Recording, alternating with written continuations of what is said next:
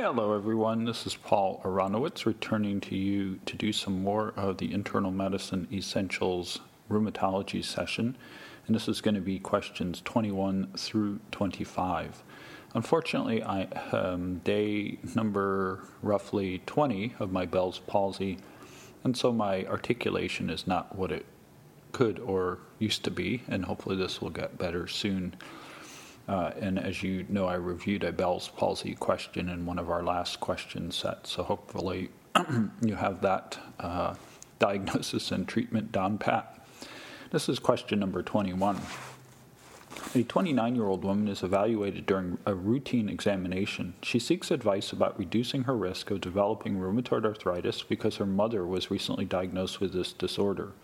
The patient is asymptomatic. She has a 10 pack year history of smoking and consumes six alcoholic beverages per week, usually on weekends.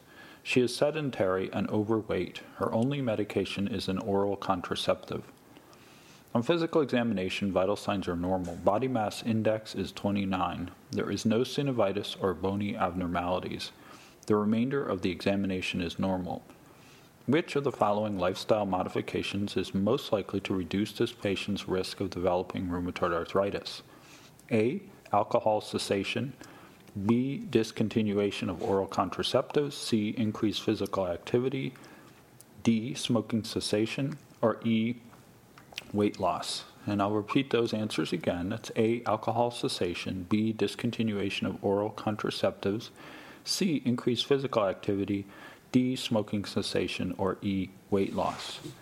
So contemplate your answer for a moment, and uh, we will go over the answer to that question. And the answer is D, which is smoking cessation. So uh, I don't know if you'd really be asked this question on the shelf exam. Uh, it's a little bit, in a way, esoteric, but it's really interesting, I think. So, smoking is associated with an increased risk of developing rheumatoid arthritis, and cessation would therefore be recommended as the number one priority in this patient. I think in some ways this is a little bit of a common sense question because if you think of anything you can get a patient to do that's going to alter their future health, it's getting them to quit smoking tobacco because of all the associated diseases that come with it, from COPD to cancer to things like rheumatoid arthritis if there's a family history. So, along those lines, hereditary factors convey susceptibility for developing rheumatoid arthritis, and changes in environmental factors seem uh, to modify this risk somewhat. So, users of smokeless tobacco, interestingly enough, do not have an increased risk of developing this disorder, which suggests that it's not simply an effect of the nicotine on the disease pattern. So really, you'd want to get her to quit smoking. As far as alcohol use goes, she is overusing a bit there, but it's not in- associated with an increased risk of rheumatoid arthritis. So you'd probably advise her to decrease her amount of alcohol consumption uh, to help her avoid any future diseases associated with her uh, slightly excessive alcohol use. Hormonal factors are really interesting, and they may play a role in developing rheumatoid arthritis. Uh, the risk is higher for rheumatoid arthritis in women, uh, but it is not as high as in, uh, in women who have had children. So, having children seems to be protective in women at risk for rheumatoid arthritis. Breastfeeding is associated with a decreased risk of developing rheumatoid arthritis and may account for some or all of the protective effect of the fact that women who've had children have less rheumatoid arthritis. And use of oral contraceptives may also be protective.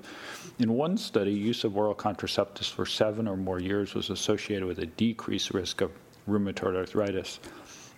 I think this is sort of one of those uh, probably things, but not 100% clear that that's the case. And finally, as far as advising her about obesity and sedentary lifestyle, uh, these are associated with a number of health risks, but are not clearly linked to the development of rheumatoid arthritis. So that would have been an incorrect answer. Question 22. A 52 year old man is evaluated for an eight week history of bilateral hand pain. He also has two hours of morning stiffness of the hands that improves with activity. The patient has no pertinent personal or family medical history. He takes no medications. On physical examination, vital signs are normal. Synovitis is noted at the metacarpophalangeal joints of the second through fifth digits bilaterally with swelling, tenderness, and pain on range of motion. Again, we're at the metacarpophalangeal joints of the second through fifth digits on both hands. And we're finding tenderness and uh, some altered range of motion. Laboratory studies are significant for mild normochromic normocytic anemia and erythrocyte sedimentation rate of 100 millimeters per hour. Rheumatoid factor is negative, and liver chemistry tests are normal. Radiographs of the hands are normal. Which of the following antibody tests would be most helpful in establishing this patient's diagnosis? A. Anticyclic citrullinated peptide antibodies, that's CCP for short. B. Antimitochondrial antibodies. C. Anti-neutrophil cytoplasmic antibodies, or ANCA for short. Or D. Anti-nuclear antibodies, i.e., ANA antibodies. Again, that's A, CCP, B, antimitochondrial antibodies, C, ANCA, D, ANA. And uh, I'll give you a second to contemplate the answer to this interesting question. So, the answer uh, in this one, the goal here, this is a diagnosis question. Again, the answer is A. Uh, you would order uh, anti CCP antibodies. Anti-CCP antibodies are present in about 40 to 60 percent of patients with early rheumatoid arthritis, including some patients with a negative rheumatoid factor or so-called uh, rheumatoid negative rheumatoid arthritis. These antibodies are 95 percent specific for rheumatoid arthritis, so highly specific test. And you should know that the presence of high titers of either rheumatoid factor or anti CCP antibodies, or the presence of both, increases the likelihood of disease. Uh, so, although this patient's rheumatoid factor is negative, rheumatoid arthritis remains a significant concern because, as noted in the question, he has a synovitis of eight small joints and he has morning stiffness lasting more than one hour. There we go again. This is about the 10th time that's come up during these questions. So, Morning stiffness greater than one hour, more consistent with rheumatoid arthritis or other inflammatory arthritides. And these are common symptoms of rheumatoid arthritis. Uh, additionally, he has evidence of uh, systemic inflammation because he has an elevated erythrocyte sedimentation rate, and he has this uh, mild norm- normochromic normocytic anemia, which goes with a uh, serious disease as well. So, what about anti-mitochondrial antibodies? These are present in patients with autoimmune hepatitis, and you'll note that they gave you the uh, liver function tests as being normal, or the liver test as being normal. Um, so, patients with this disease usually uh, can develop arthralgia and arthritis, similar to the findings in this patient. But since he doesn't have the liver chemistry abnormalities, um, then this is not something that's going towards the autoimmune hepatitis. And so you would not order antimitochondrial antibodies. So remember at this juncture, antimitochondrial antibodies, autoimmune hepatitis. That's your um, neurocalisthenics for the day. Regarding the anti neutrophil cytoplasmic antibodies, these tend to be associated with a vasculitis, excuse me, such as granulomatosis with polyangiitis, which we used to call Wegener's granulomatosis, but we no longer do so for reasons I will not get into in this podcast. Uh, microscopic polyangiitis, Churg-Strauss syndrome, antiglomerular basement membrane antibody disease, and drug-induced vasculitis. Those are all things where you would order anti-neutrophil cytoplasmic antibodies if you were thinking those might be in the differential diagnosis. Uh, arthritis and arthralgia can be associated with these syndromes. Um, the, you know, these are vascular inflammatory disorders, um, but there's no other signs or symptoms to indicate that he has uh, granulomatosis with polyangiitis or these other diseases. So you would not order an ANCA. As far as an ANA goes, uh, this is uh, clinically useful um, in things where you're suspecting systemic lupus erythematosus. Um, patients with SLE may present with arthritis, but SLE is less likely than rheumatoid arthritis in the patient described here. Um, for one thing, SLE typically occurs in women, although men can have lupus too. It's just that it's in usually in younger women of childbearing age, so you don't have that demographic in this question. Um, and it's usually associated with other clinical and laboratory abnormalities. Uh, you can go back and look up your criteria for lupus. They might even come up in a future question in this book. Uh, so ANA are present in some patients with rheumatoid arthritis, but it's not specific for this disorder. So this would not be the test you'd order in this situation. So remember, if the, uh, you're highly suspicious of rheumatoid arthritis and the rheumatoid factor comes back negative, anticyclic citrullinated peptide antibodies are a highly specific marker for rheumatoid arthritis. And again, remember that 40 to 60% of patients with early rheumatoid arthritis will be anti CCP positive. Okay, question number 23. A 33 year old woman is evaluated during a follow up examination. Rheumatoid arthritis was diagnosed three months ago and methotrexate was begun at that time. The patient also takes ibuprofen and acetaminophen. Despite this treatment, she still has two to three hours of morning stiffness daily and wakes frequently during the night with pain and stiffness. On physical examination, vital signs are normal. The neck and shoulders are stiff but have full range of motion. The wrists and metacarpophalangeal and metatarsophalangeal joints are tender bilaterally, and there is synovitis of the wrists. The left knee has a small effusion.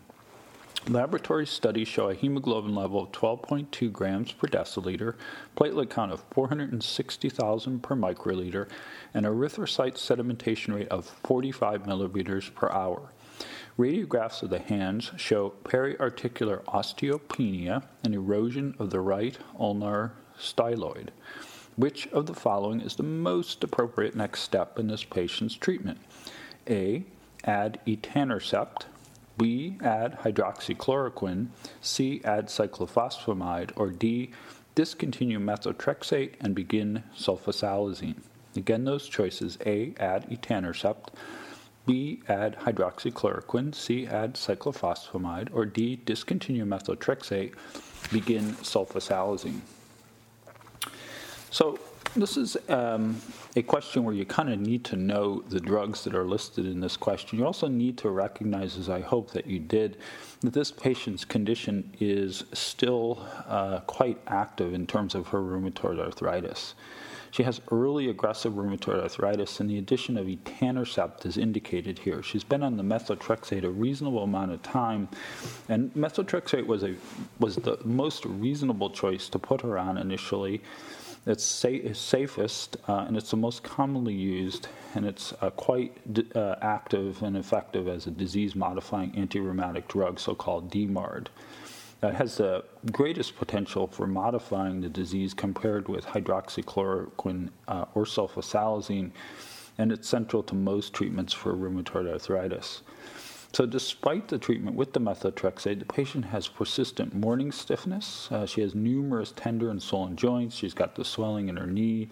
She's got uh, active destruction in her hands going on, and she has an elevated erythrocyte sedimentation rate. So, what you really want to do here is escalate therapy.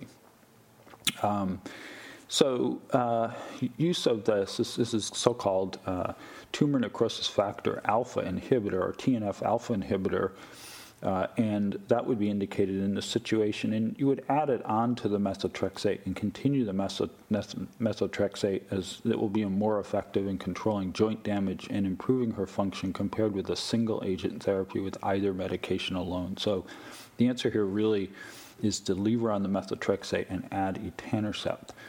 Now, key things to know, just as sort of an aside, is when you start a TNF alpha inhibitor, there's important uh, diseases that can occur because the patient becomes effectively immunocompromised on this drug. Uh, and one of those is tuberculosis, and I've actually seen this several times in patients on TNF alpha inhibitors.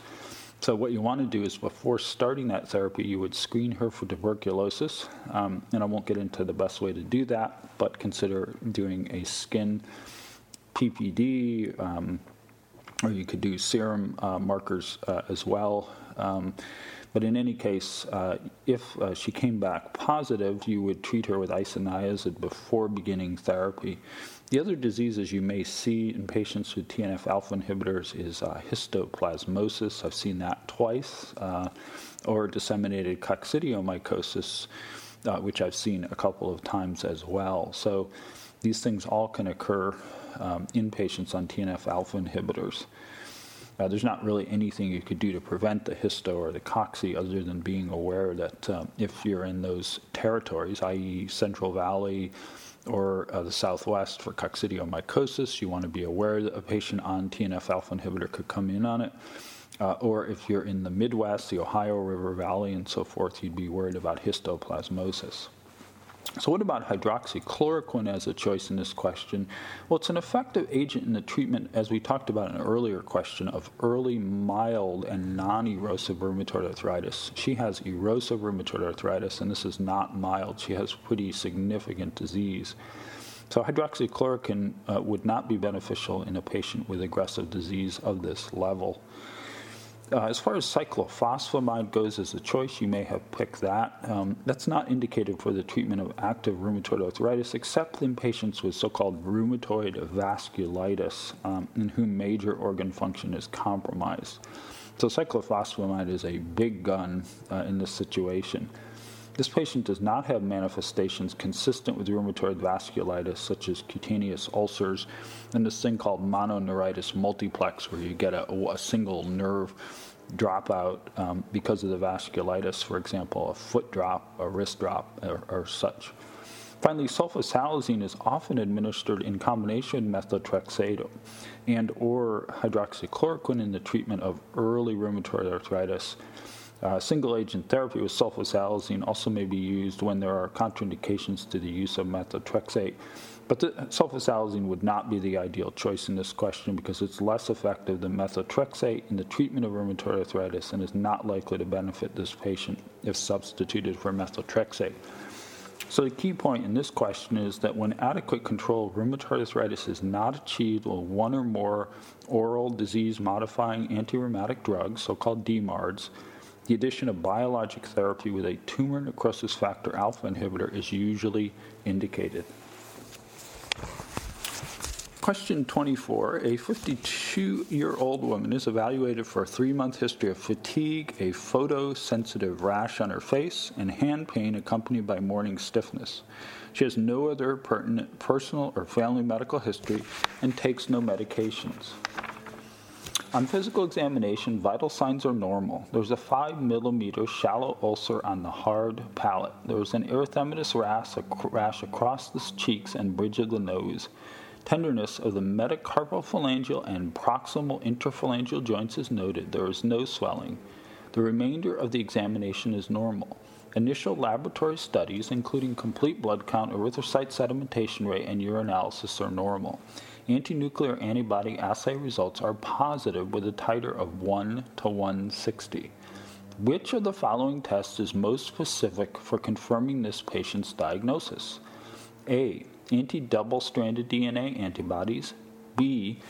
Anti Ro SSA and anti La SSB antibodies. C. Anti U1 ribonucleoprotein antibodies or D, anti-proteinase 3 antibodies. Again, choices are A, anti-double stranded DNA antibodies, B, anti-Ro SSA and anti-La SSB antibodies, C, anti-U1 ribonucleoprotein, otherwise known as RNP, by the way, antibodies. That's anti-RNP antibodies, or D, anti-proteinase 3 antibodies. So I'll give you a moment to contemplate that so you can best utilize your neurons. So the answer here is uh, answer A, which is uh, anti double stranded DNA antibodies would be indicated. These have the greatest specificity for confirming a diagnosis in this patient who has manifestations of lupus. She meets the criteria for SLE because, count them, she has one, positive antinuclear antibodies, along with arthritis, that's two, an oral ulcer, that's three, and photosensitive rash, that's four. So she's got four, at least four out of the 11 criteria for SLE. Um, so you'd want to confirm the diagnosis because that's what you'd be suspecting when you saw her. So patients with a high pretest probability of SLE and a positive ANA assay that's usually greater than or equal to 1 to 160 should undergo confirmatory testing using a more specific autoantibody study with either an anti double stranded DNA antibody assay or an anti Smith antibody assay. And we'll talk about anti Smith in a moment. But the key thing to sort of know here is you shouldn't just shotgun your whole workup. You should be getting the ANA first. If that's positive, you move on to something that's more specific. I often see people ordering this whole panel of these uh, autoimmune labs, and it's really a stepwise approach to making the diagnosis. Uh, this is not a medical emergency, basically. So, uh, anti double stranded DNA antibodies are present in approximately 50 to 70 percent of patients with SLE and are generally not found in those with other autoimmune diseases. So, think of that anti double stranded DNA as being a really nice test for confirming a positive ANA. Uh, the presence of anti double-stranded DNA antibodies is correlated with kidney disease in patients with SLE, and rising titers may precede disease flare. So another thing you'd be doing in this patient would be checking a urine dipstick to look for protein and so forth. And the anti-Smith antibodies are interesting. They're present in approximately 30% of patients with SLE and are highly specific for the disease. So, patients with a new diagnosis of SLE should also undergo screening for anticardiolipin antibodies and lupus anticoagulant as well, because you'd want to know about those being positive if she's at risk for clotting and so forth. So, regarding the anti Ro SSA and anti La SSB antibodies, uh, those are present in 10 to 60 percent of patients with SLE but those antibodies are much less specific than the anti double stranded DNA antibodies because they can also be present in patients with um, rheumatoid arthritis, systemic sclerosis, and Sjogren's syndrome. And I sort of think of them as being the test to order in Sjogren's syndrome um, and not in uh, lupus. Uh, regarding the uh, anti U1 ribonucleoprotein or RNP antibodies, those go with patients with mixed connective tissue disease, which is characterized by features that overlap between systemic sclerosis, polymyositis, and SLE.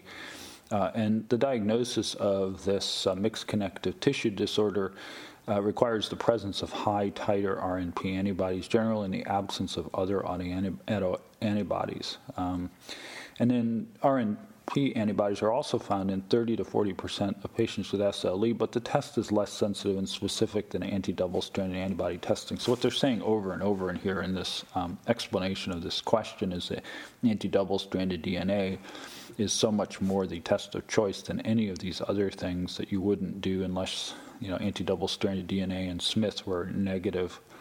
So uh, the presence of anti-proteinase 3 antibodies, um, which produces a C ANCA pattern on immunofluorescence testing, is suggestive of granulomatosis polyangiitis, which you'll recall is a necrotizing vasculitis that typically affects the respiratory tract and kidneys. Uh, and this test would not be indicated because they haven't given you anything in this question uh, to suggest that this patient has granulomatosis polyangiitis, aka Wegener's granulomatosis. So the key point here is that anti-double stranded DNA antibodies are present in approximately 50 to 70 percent of patients with systemic lupus erythematosus and are very specific for this disease. Finally, we come to question number 25. So this will be the last question in this grouping of questions. A 25 year old woman is evaluated during a follow up examination. The patient was first seen three months ago because of fatigue, a malar rash, or malar rash, and arthralgia. After laboratory confirmation of systemic lupus erythematosus, she was treated with hydroxychloroquine and a one month course of low dose prednisone. She reports some improvement, although fatigue and joint pain continue. On physical examination, temperature is 36.4 degrees centigrade, blood pressure is 148 over 95 millimeters of mercury, pulse rate is 84 per minute, and respiratory rate is 18 per minute. The facial rash has resolved, the joint examination is normal, and there is trace bipedal edema. The remainder of the examination is unremarkable. Laboratory studies are significant for a serum creatinine level of 1.0 milligrams per deciliter and a urinalysis showing 2 plus protein, 3 plus blood, 5 to 10 leukocytes per high power field, 15 to 20 erythrocytes per high power field, and 1 erythrocyte cast per high power field. Serum complement levels, C3 and C4, are decreased.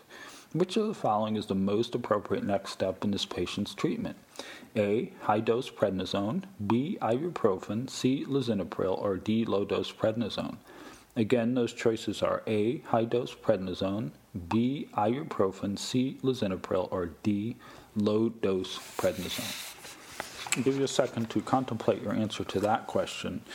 So the answer here is A. Uh, you would put her on high dose prednisone.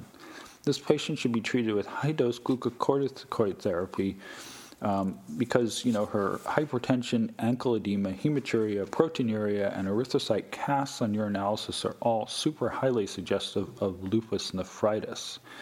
Uh, she doesn't have uh, signs of kidney damage and elevated creatinine, but certainly all of these things can precede frank reflection in the cre- elevated creatinine. So, to prevent irreversible kidney damage, uh, early treatment with high dose glucocorticoids is indicated for patients who condition, whose condition raises a suspicion for lupus nephritis. Um, you may be wondering, well, wouldn't you do a kidney biopsy first? Um, I think a lot of people would go uh, either way on this. Um, the fact that she has pretty clearly has systemic lupus erythematosus. Uh, and she has a classic findings suggestive of lupus nephritis. Um, a lot of people would say that getting a biopsy confirming this would not change your management, and you are, in fact, still going to put her on high dose glucocorticoids so I subject her to the risk of a biopsy. If it was me, I would not want the biopsy, but then again, there might be people who would be concerned about being on high dose, um, you know, moderate range treatment with glucocorticoids, and they might want to have the kidney biopsy. And some nephrologists would push strongly for it, others would be more conservative and suggest treating with high dose steroids and rechecking the urine to see if it's less active, as well as the complement levels, which were low in this case. Um, ibuprofen might help the patient with her arthralgia. In this, uh, you'll note that one of the answers was ibuprofen. But uh, nonsteroidals can significantly worsen kidney function in patients with lupus nephritis. So these, these would actually be, frankly, contraindicated in this particular patient. As far as initiation of antihypertensive therapy such as lisinopril, it's not a bad choice, except it's not really treating the underlying problem, which is what they're looking for you to do in this situation. Angiotensin converting enzyme inhibitors like lisinopril are the antihypertensive drugs of choice in patients with lupus nephritis because these agents help to control the proteinuria. But in this situation, you treat her with a high dose steroids and you'd see if you could get her kidney disease under control, which might also control her hypertension uh, as the kidney disease improves on the immunosuppressive therapy. As far as low dose prednisone, goes, uh, it might help alleviate the patient's arthralgias and the rash that's already resolved, as it has, um, but it wouldn't do anything much for her lupus nephritis. So the key point in this question is that early treatment with high-dose glucocorticoids is indicated for patients with SLE and findings strongly suspicious for lupus nephritis. Thanks a lot for listening to this section of Internal Medicine Essentials. I'll be back soon with questions 26 through 30 as we wend our way through the rheumatology section of Internal Medicine Essentials. Have a good day.